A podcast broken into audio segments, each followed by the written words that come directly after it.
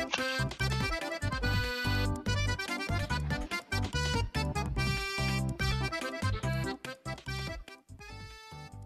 い、おはようございます。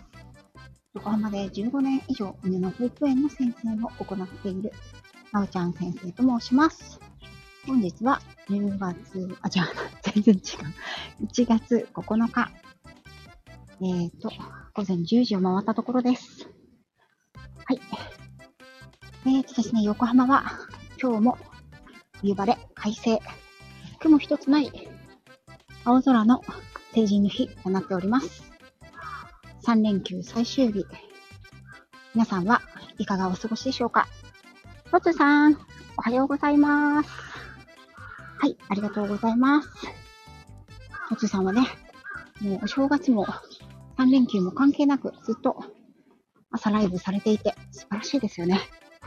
はい。そちらはお天気いかがですか？ね、成人の日というとですね、こちら、関東圏でも、結構、雪の予報がね、成人の日とセンター試験の日はね、雪の予報が出る時が多いんですけれども、私は晴れて暖かいぐらいですね。はい、日差しが暖かいですよ。すみさん、おはようございます。暇だからやりました。暇じゃないでしょ、トッツーさんは。すごいですよね。もう本当に。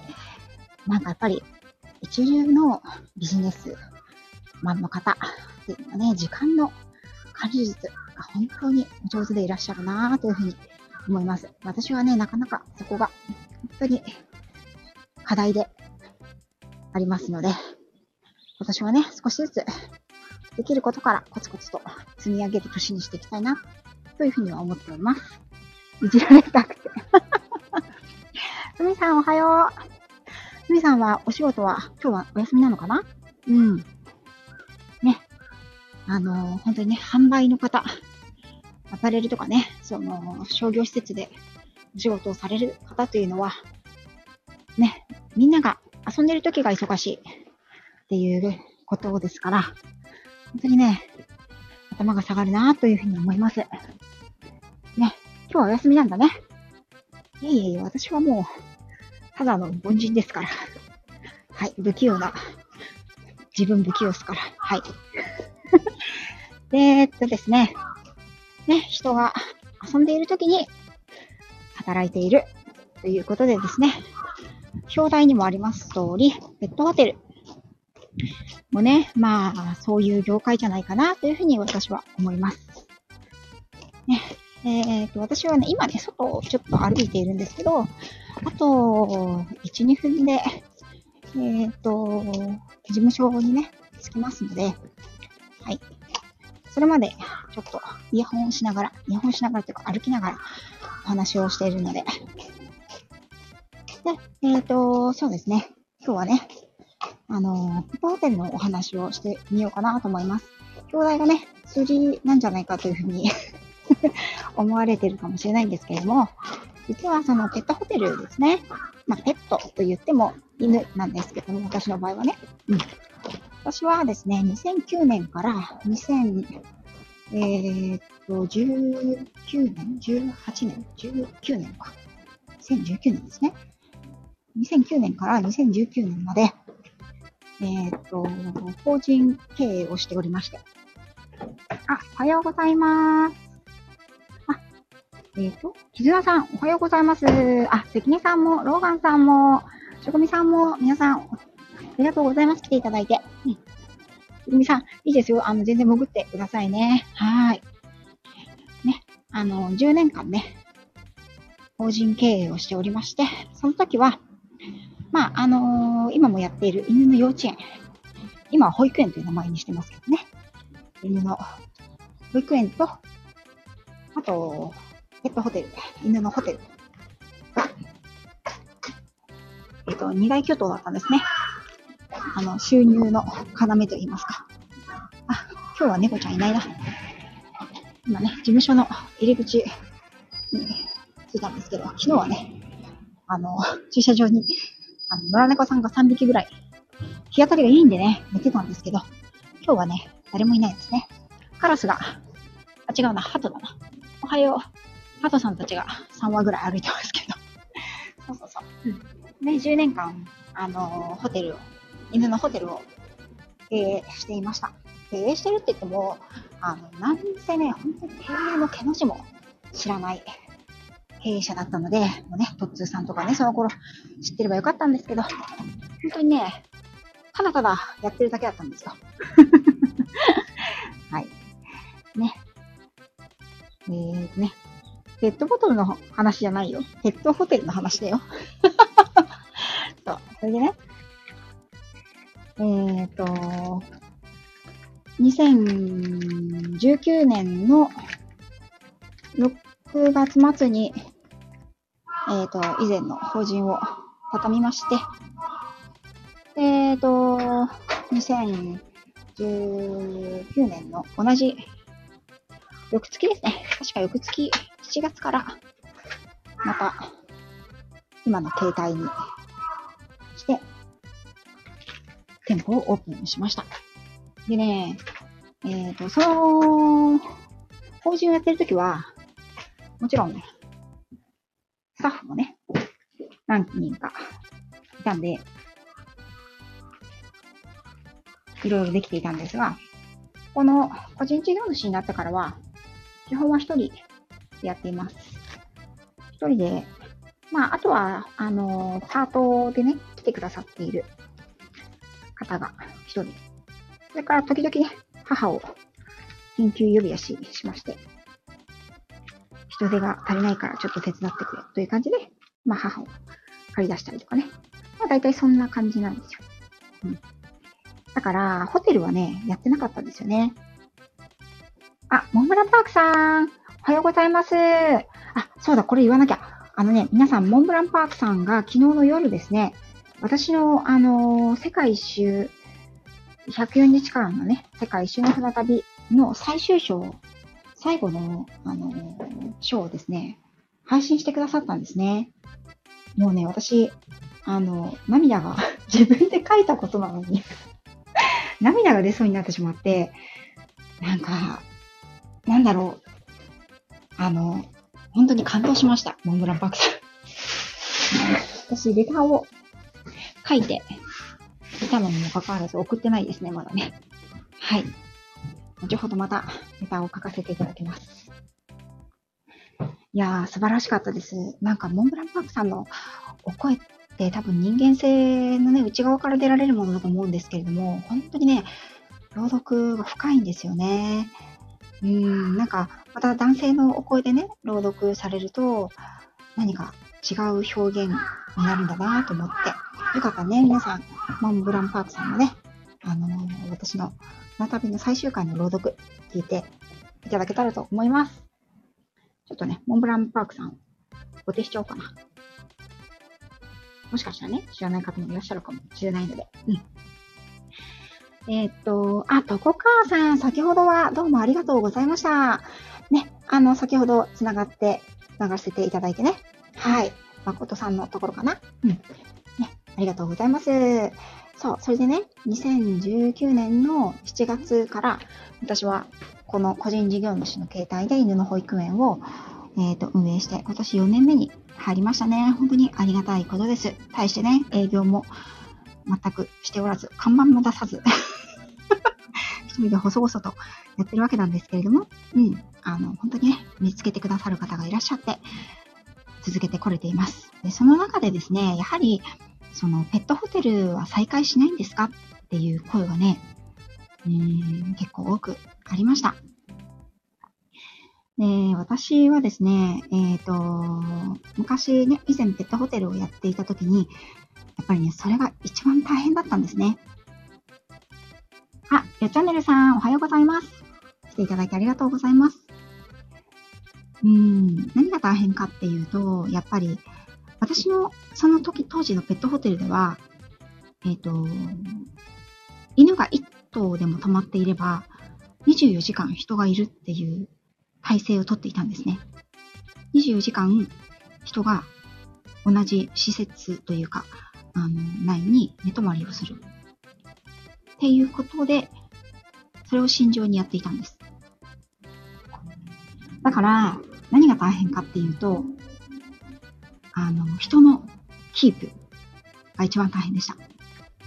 24時間365日、ほとんどね、人を、スタッフを手配するっていうのが非常に大変で、シフトを組むんですけど、あのーそのシフトを組んだその日に、お泊まりの子がいるかいないかっていうのは、また別の問題になりますからね。うん。で、やっぱりかなり大変でですでしたし、うんと、それ日勤もありますからね。なので、あの、日本のペットホテルというのはですね、7割ぐらいが夜間は無人だと思います。夜は無人だと思います。夜、人がいる状態でお預かりをしているっていうホテルは、あまりないと思いますね。あの、個人で、例えば自宅で、あの、お預かりをされている方の場合は、ね自宅兼店舗っていう形の場合にはあると思うんですけども、私の場合は店舗と自宅が離れておりましたし、今もそうなんですけど。うん。なので、あのそういう自宅と店舗が離れている場合は、かなり難しいハードルがいくつかあると思います。うん。コモさん、おはようございます。ありがとうございます。今日はね、あの、ペットホテルについてお話ししてます。ですけれども、やっぱり需要はかなりあったんですよね。あの、10年間やっていて、やっぱりホテルだけを利用される方っていうのも結構いらっしゃいました。24時間人がいて、まあ小さいながらですけど、あの、お外にドッグランがありましたので、そこでね、遊ばせてくれるっていう風になると、やっぱり、うん、特にね、大きいワンちゃんたち、それからケージに入れっぱなしにしない。まあ夜はケージに一頭ずつ入ってもらいましただけどもね、あのずっと入れっぱなしにするのではない形で日中はそのドッグランに出たり、スタッフたちと一緒に過ごしたりっていう形をとっていました。で、えっ、と、ただ、一人で、ね、4年前に、一人でこちらの個人事業主として始めた再スタートをね、したときに、やっぱり同じ条件で行うっていうことは、私は無理だなと思ったんですね。うん。一人で、自宅兼店舗であればまだいいんですけれど、あの子供もね、まあ4年前だから、まだ下の子が0歳か。0歳だって、まあ上の子も翌年から小学校っていう感じだったので。とね、コモさん、夜間のスタッフさん、夜間専門のスタッフっていうのを入れることも考えたんですけど、結局はそれは入れなかったんですね。なぜかというと、あの、お客様たちは、うちのスタッフたちだから安心して預けられる。言ってしまえば、犬の保育園の幼稚園の先生たちだから、うちの子のことをすごく分かってくださってる。し、うちの子も信頼している。そういった方に一緒に泊まってほしい。っていうことだったんです。それでですね、えっ、と、これ、後ほどアーカイブはね、おそらく数日したらメンバーシップに入れてしまうんで言うんですけど、うーん、最初の頃というかは夜間専門のスタッフさん、委託でお願いしている方いたんです。ただ、その方がちょっと問題を起こしてしまってですね、うん、週に3回ぐらい泊まってくださって、やっぱりかなり助かったんですね。私たちとしては。週に3日泊まってくださったら、あとの4日間は、だけ回せればいいだけなので。うん。なんですけど、その方がね、ちょっと、あの、問題をね、発覚してしまってですね、うん、やっぱり、私的にはやっぱり、それ以上信頼して、犬たちをお任せすることができなくなってしまったんですね。うん。まあ今ならね、いろいろやりようもあるんだろうと思うんですけど、当時はね、私も、なんだろう、目先のことだけでいっぱいだったのかな。うん。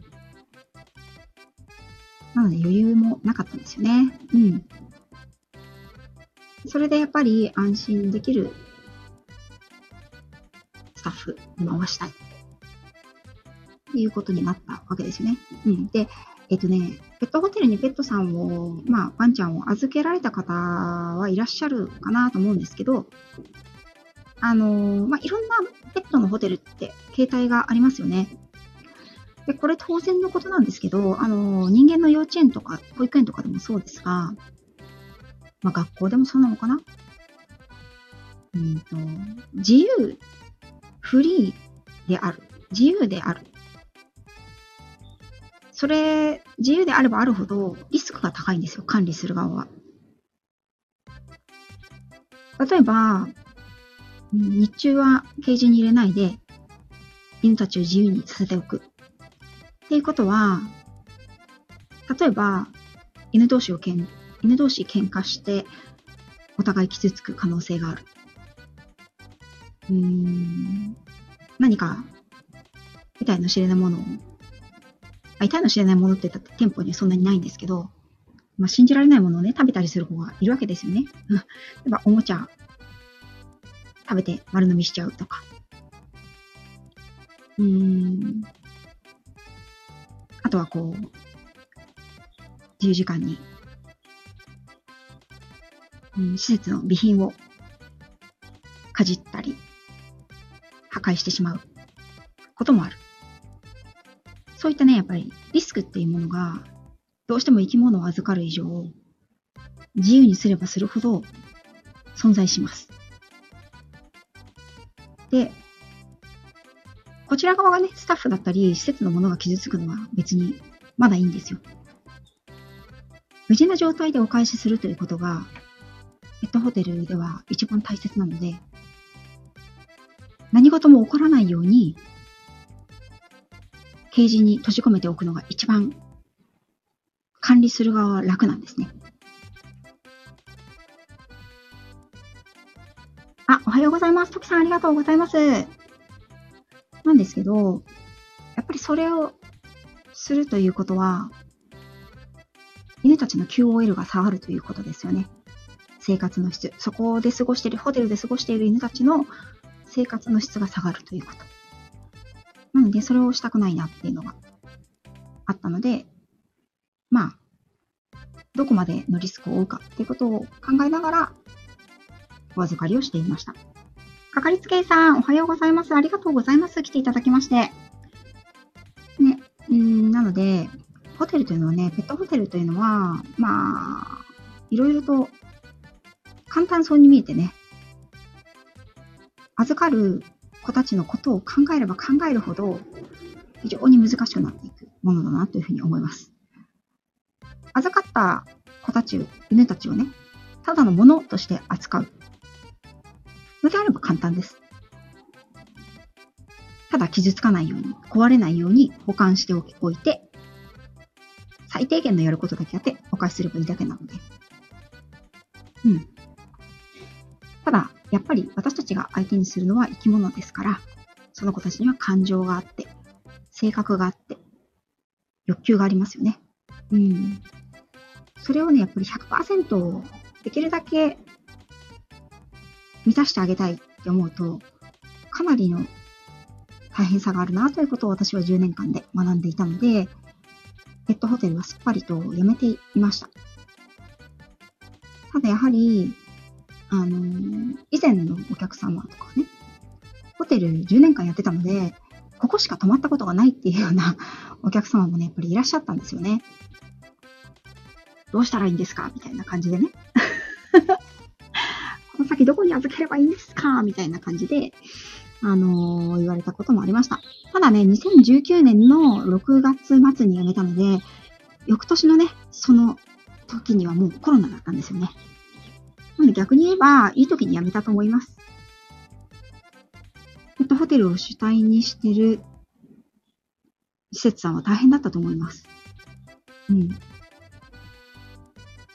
そして、えっ、ー、と、ただですね、実は私、毎年、というか、頻繁に、1ヶ月、2ヶ月、1、2ヶ月に1回ぐらいは、あの、ワンちゃんをお預かりしてます。それは、えっ、ー、と、先ほども言ったように、もう10年間ずっと、うちの施設にお泊まりに来てく来ていてくれた子。で、えっ、と、各種条件がきちんと揃ってる子に関しては、あの、うちの、私の自宅でお預かりをさせていただいてます。これあんまりね、公に言ってないんですよ。公に言っちゃうと、あのー私も私もってなっちゃうので、ただ、預かれる子、預かれない子って実際かなり大きく差がありますので、あの、公表してないです。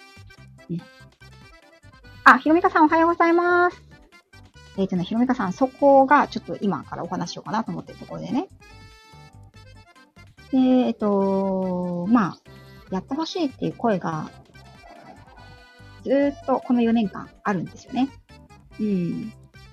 で、私は、いつかはやりたいというふうに思っていました。うん。だけど、それは、今までの形態では全くない。というふうに私は思っていて。うん。もし、こう、飼い主さんがね、あの、ワンちゃんを、おー、でっかいカラスだな。あのーワンちゃんをお預けされるときって、大体がまあ旅行の方が多いんですよね。うん。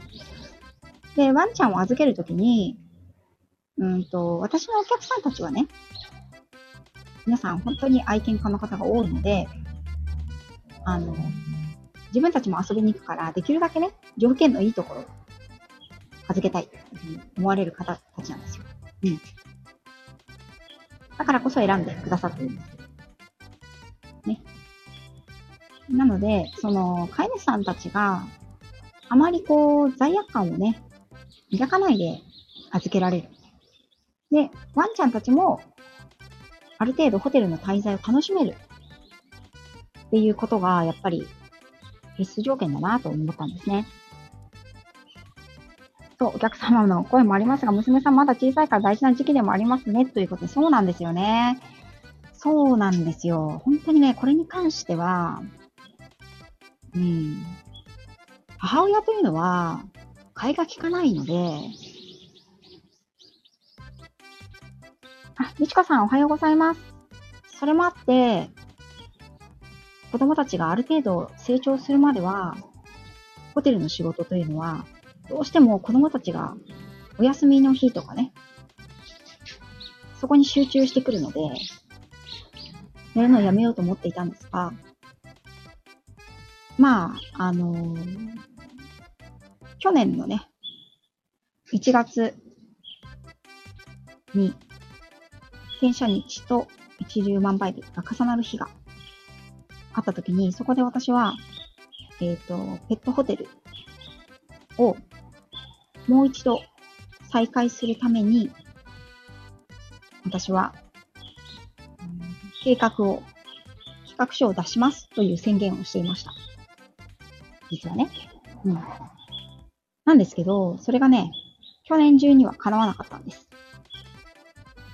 そして今年の1月6日、私は、私の一番のスポンサーである 父にですね、ある企画書を渡してきました。そうなんですね、コモさん。私もね、それはすごく思いますね。うーん。うちの娘はね、本当に、あの、なんだっけな、市中水明のね、先生にも言われてるんですよ。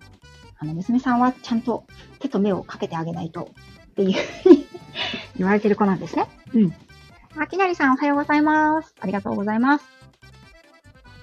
そう、それでね、うんと、ペットホテルというのを大々的に公式にオープンしますというのには、実際問題としてまだまだハードルがかなりあると思います。なんですけれども、私が今考えていること、計画していることの一つは、うんどうしてもやっぱりこう、ご依頼がね、ある時期決まってるんですよ。一番多いのはやっぱり年末年始ですね。今回なんかはやっぱり、あの結構長いうん、お休みを取りやすい時期だったので、この時期預かっていただけませんかっていう声がね、いくつかやっぱりありました。ただどうしてもですね、きなりさんありがとう。どうしても、あの、年末年始ね、家の事情、子供の事情、などもありますし、全部やっぱりね、一人でこなしていくっていうのはかなり難しいんですよね。うん。そう、ひろみかさんそうなんですよ。で、私が今考えていることをですね、まあ、もう少しうちの子供たちが大きくなれば、今事務所にしている場所に、うん、年末年始のね、数日間だけ枠を決めて、例えば、うん、第1期が12月の、うん、25日ぐらいから12月31日まで。で、えっと、こちらの犬の保育園が冬季休業、冬休みの間に、その5日間の間であれば、お預かりできますよ。っていうことにする。うん。で、えっ、ー、と、第2期が、1月1日から1月の、うん、6日までとかね。で、この日は、この、えっ、ー、と、この時はですね、実は今考えてるのが、え弟がね、南房総でグランピングを、施設をやってるんですけれど、そちらに連れて行って、もしくは連れてきていただいて、あの、年明けうちはいつも、南房総に数日間いるので、連れてきていただく、もしくは連れ、お連れして、そこのね、一回、えっと、グランピング施設でのね、キャンプ場なので、あの、大きいテントが2箇所あるぐらいなんですけど、管理棟っていうのがありまして。あかりんおはようございます。うん。ひなりさん、最初は期間限定。いいですね。そうそうそうそう。ね、ずっとはなかなかできないので。うん。こう、きなりさんもね、あのー、ご自身でお稽古スタジオを運営されてるのでわかると思うんですけど、最初から間口をうわって広げちゃうと、どうしてもね、何かスタートした時って、あれもやります、これもやりますって言いたくなるんだけど、結局、それがフルで埋まった時に大変になるのは自分なので、はい。あ、あかりん、こんにちは。始めちゃうのかどうかは、まあ、あの、目標にしてるんですけどね。うん。ルミカさん、かかりつけの動物病院が去年トリミングとホテル辞めちゃいました。人手足りないんですかねそうですね。今、どこの業界も人手不足ですし、そもそもね、やっぱりね、ペットの業界って本当にね、あのー、なんていうのかな。あんまり待遇は良くないんですよ。好きだからやってんでしょっていう感じだし、飼い主さんにとって、自分のワンちゃんってお子さんじゃないですか。何者にも変え難い我が子。我が子であり、何者にも変え難い家族である以上、人間と同じクオリティを求める。求めるんですよね。それは当然だと思いますし、それを目指して、目指してとか、それを基準にやるべきだと私も思っています。ただ、ここで値段っていうところが出てくるんですけど、価格。だからといって、じゃあ人間の子供、うちの息子ね、この前4泊5日のスキー合宿行かしてきましたけど、軽く10万超えてます。じゃあね、犬に、犬を預ける。ね。うん。それで、じゃあ、4泊で10万。高すぎる。っていうふうに、まあ言われるでしょうね。だから人間に対する扱いと同じサービスをするべきだと思うし、私は子供も犬もいるので。あ、森本先生おはようございます。うん。あのー、わかるんですよ。子供も犬も同じぐらい大事であるということね。うん。であれば、だけど価格に関しては、やはり、多くの飼い主さんは、ペットに関することに対して子供にかけるのと同じ以上にはかけられない。っていうふうに思う方の方が割合は多いんじゃないかなと思ってますね。そうですね。地域差もありますよね。価格というのは本当にそうです。うん。あすみさん、ありがとう。なおちゃん先生も、家族も、幸せペットちゃんにも優しいペットホテルができますように。うん、ありがとう。うん、来てくださって。ヨミカさん、サービスは求めるくせに価格を安くというのはミスマッチですよね。日本はどこか安さが売りみたいな当然になっててやりづらいということで。そうなんですよね。ヒロミカさんもね、あのー、よくお分かりだと思います。はい。安売りはね、ということで、あかり。そうなんですよね。で、価格というのは、一回決めてしまうと、下げることは簡単にできても、上げることって本当に大変ですよね。私はそれでね、10年間失敗したなと思ってました。もっとね、倍ぐらい取ればよかったなってね、今になると思いますね。ね、24時間人がいて、ドッグランがあって、うんと、ケージに入れっぱなしにしない。そのホテルで、1頭を、いくらだっけな？最終的に一番小さいサイズの子で、1泊5500円かな？うん。安すぎたなっていうふうに今思います。でもね、あげられなかったのは、私が自分に自信がなかったからですね。うん。ね、安かったよね。きなりさん、そう思う。私もそう思う。1万は取るべきでしたね。はい。お子さんがいらっしゃらない方、それ、すごい値段かけたりしますけど、ということで、あ、横浜です。横浜の、もう、本当に住宅地のど真ん中で、えっ、と、最寄り駅は元町中華街ですね。はい。えっ、と、ただね、あの、ペットホテルの相場は、この辺りは3000円台ですね。チワワとか、あのー、3キロ以下の子たちはね。うん。そう。うん。アホでしたね。はい。ね、あのー、お子さんがいらっしゃらない方でも、やっぱり、うん、分かれますけどね。でも、私もこの数年間でいろいろ学んでですね、やっぱり、周りを見ていくらにするかっていう決めるんではなくて、いくら払ってくださる方にお客様にとして来ていただきたいかなんですよね。うん。そう、ひろみかさん、設備費とか人件費考えたら安いですよね。一泊数千円はとか、本当そうだと思います。うん。だから、えっ、ー、と、私はですね、実は今年の冬、年末年始に試験的に、基本的には私の直接見てきた、リアルの、でお付き合いのある飼い主さんたちを対象にですね、年末年始のお預かり、少しやらせていただこうかなというふうに思っています。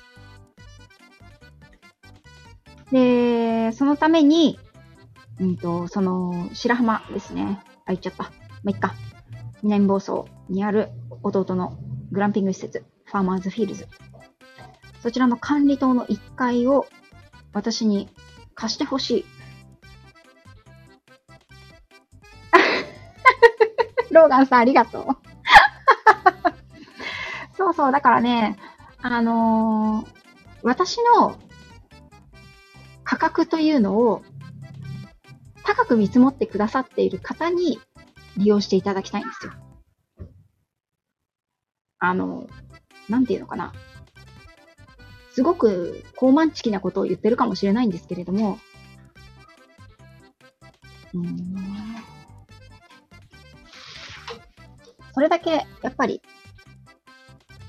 うん、私は、その、私とご縁をつながってくださった方を大切にしますという、うん、自信でもあります。ね、そうですよね、コモフさん。うん、コモフさんもね、ご自身で、あの、お洋服をね、作られて販売されてますので、どこに焦点を当てるかって本当に大切ですよね。うん。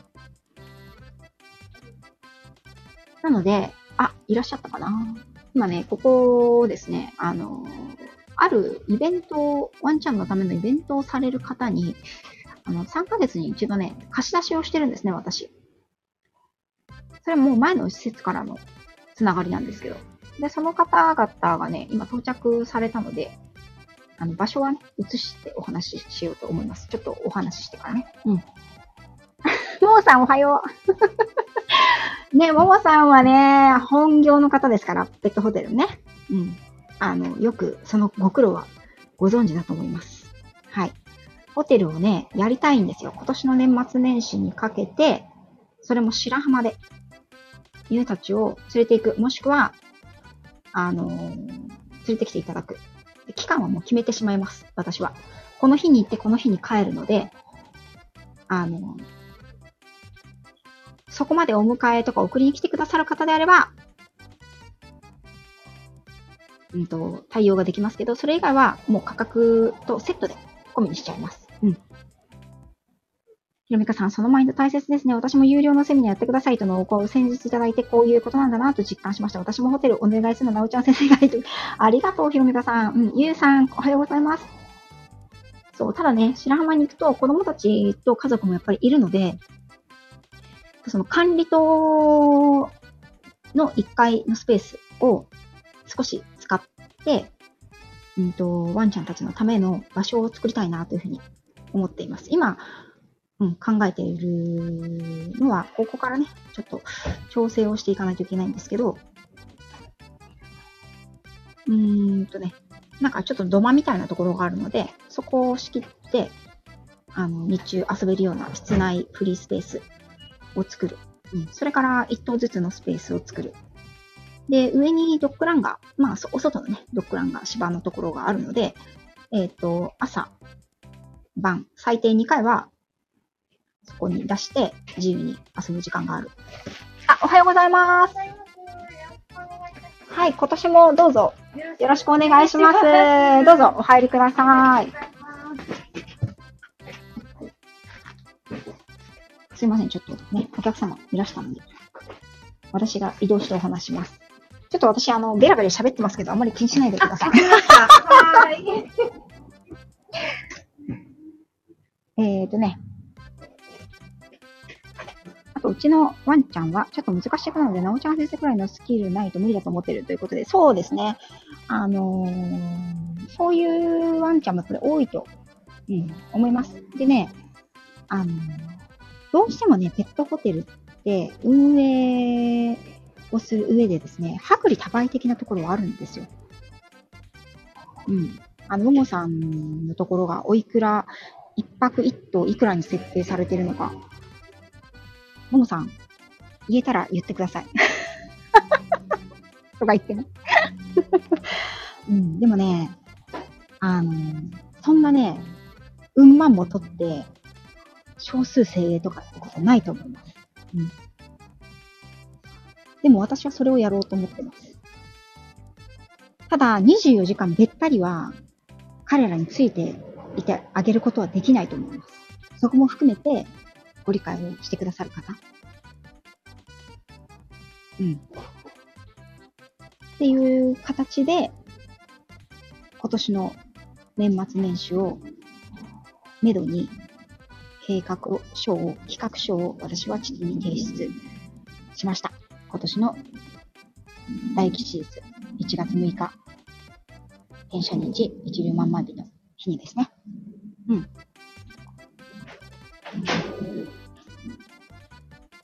うん。ひろみかさん、24時間べったりは、犬の方も疲れると思うし、ケージレスタイムあってもいいと思うということでね。うん、ありがとうございます。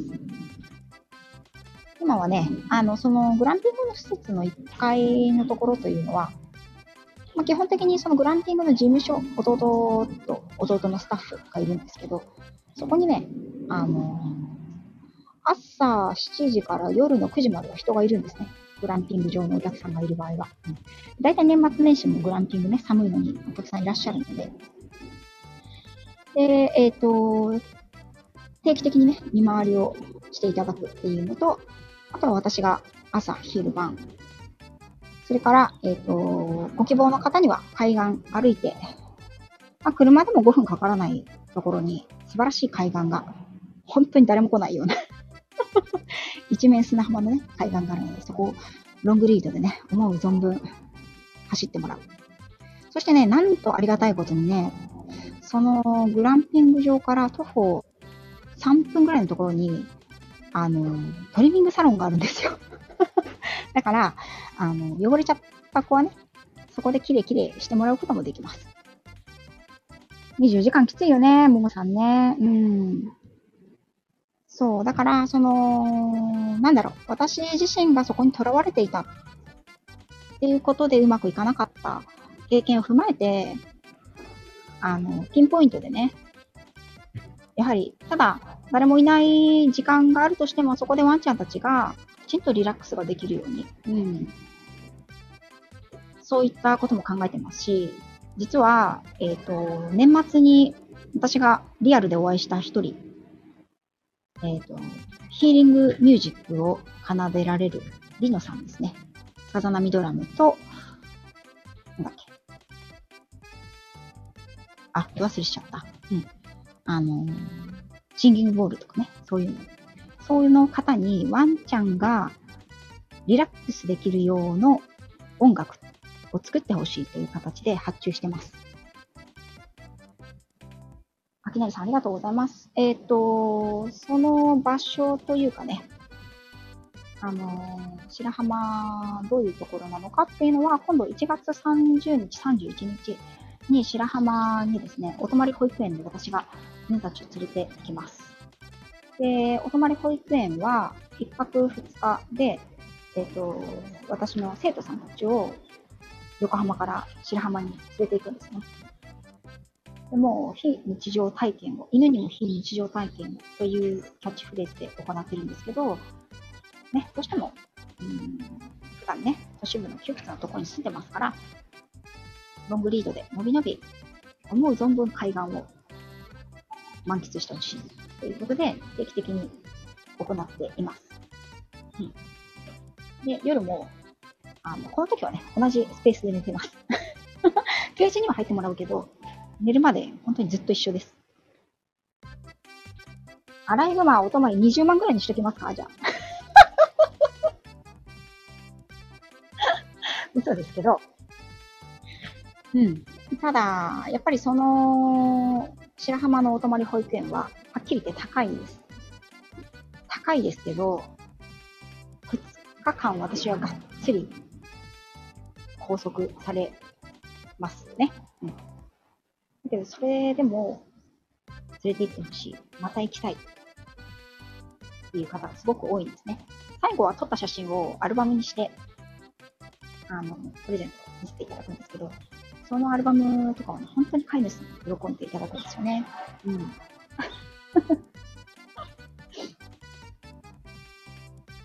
そうそう、暴れるからね って言われてるけど。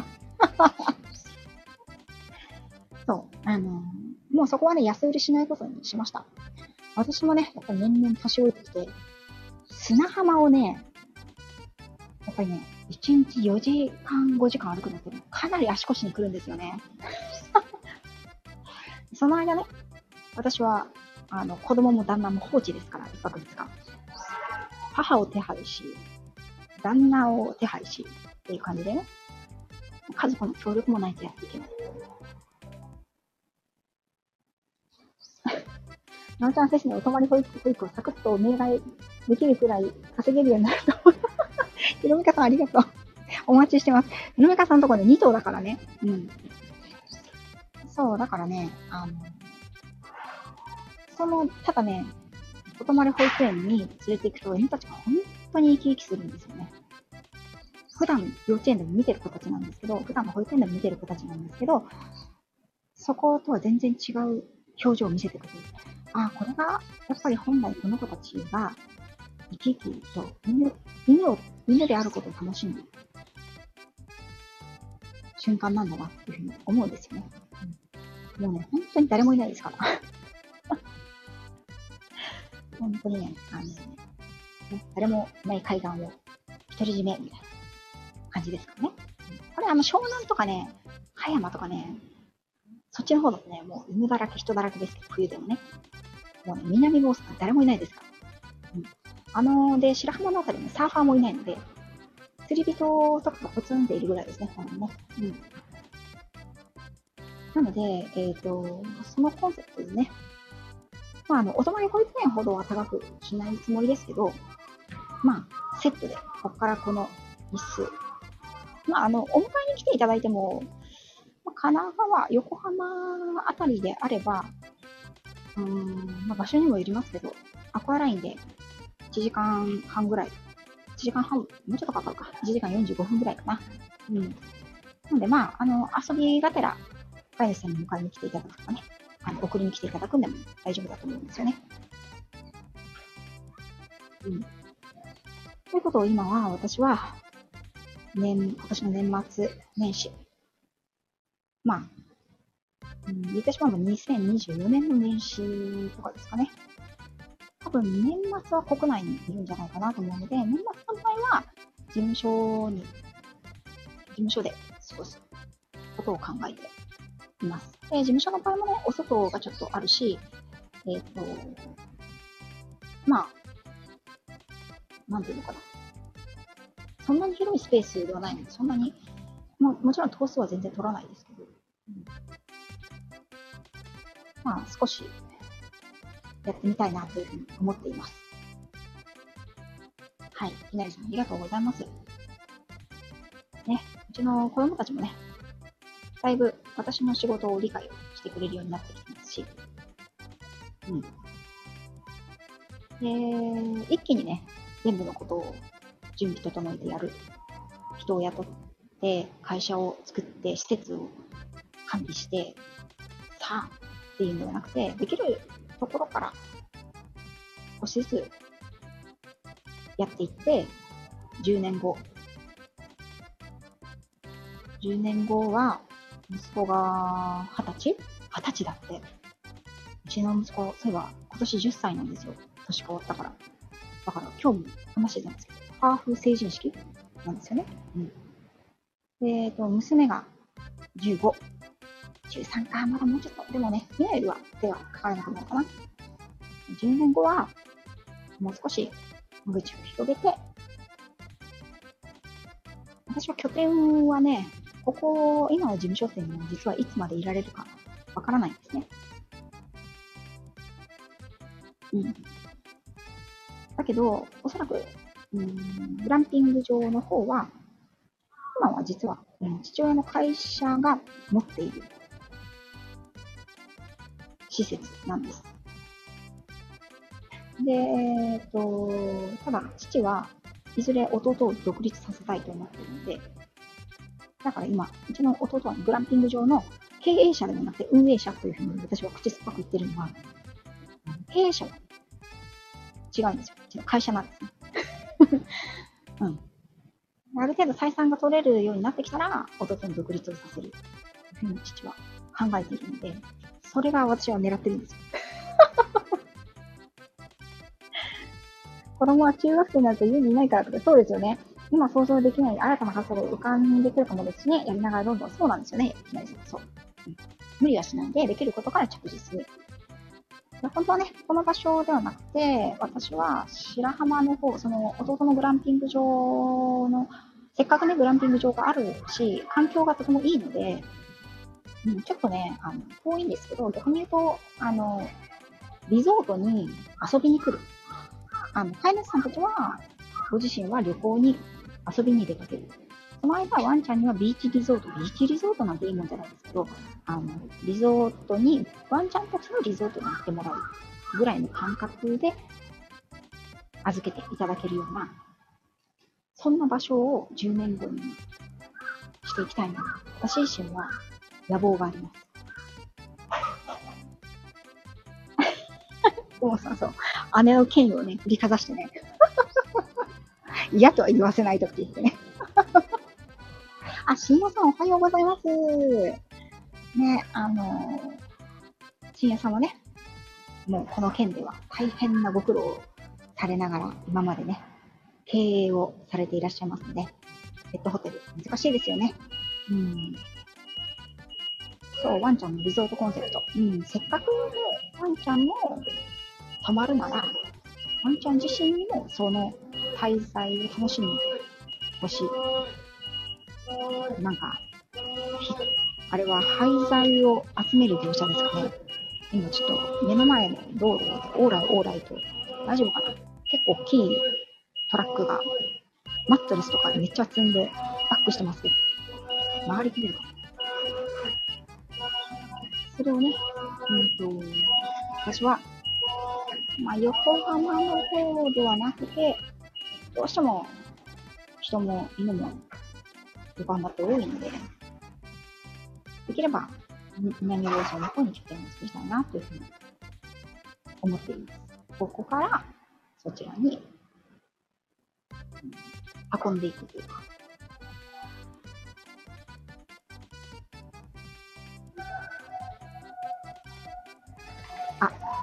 ちょっとお客さんが来ましたね。そろそろでは行きましょうかね。私も歩きながら入りたいと思います。ね、なので、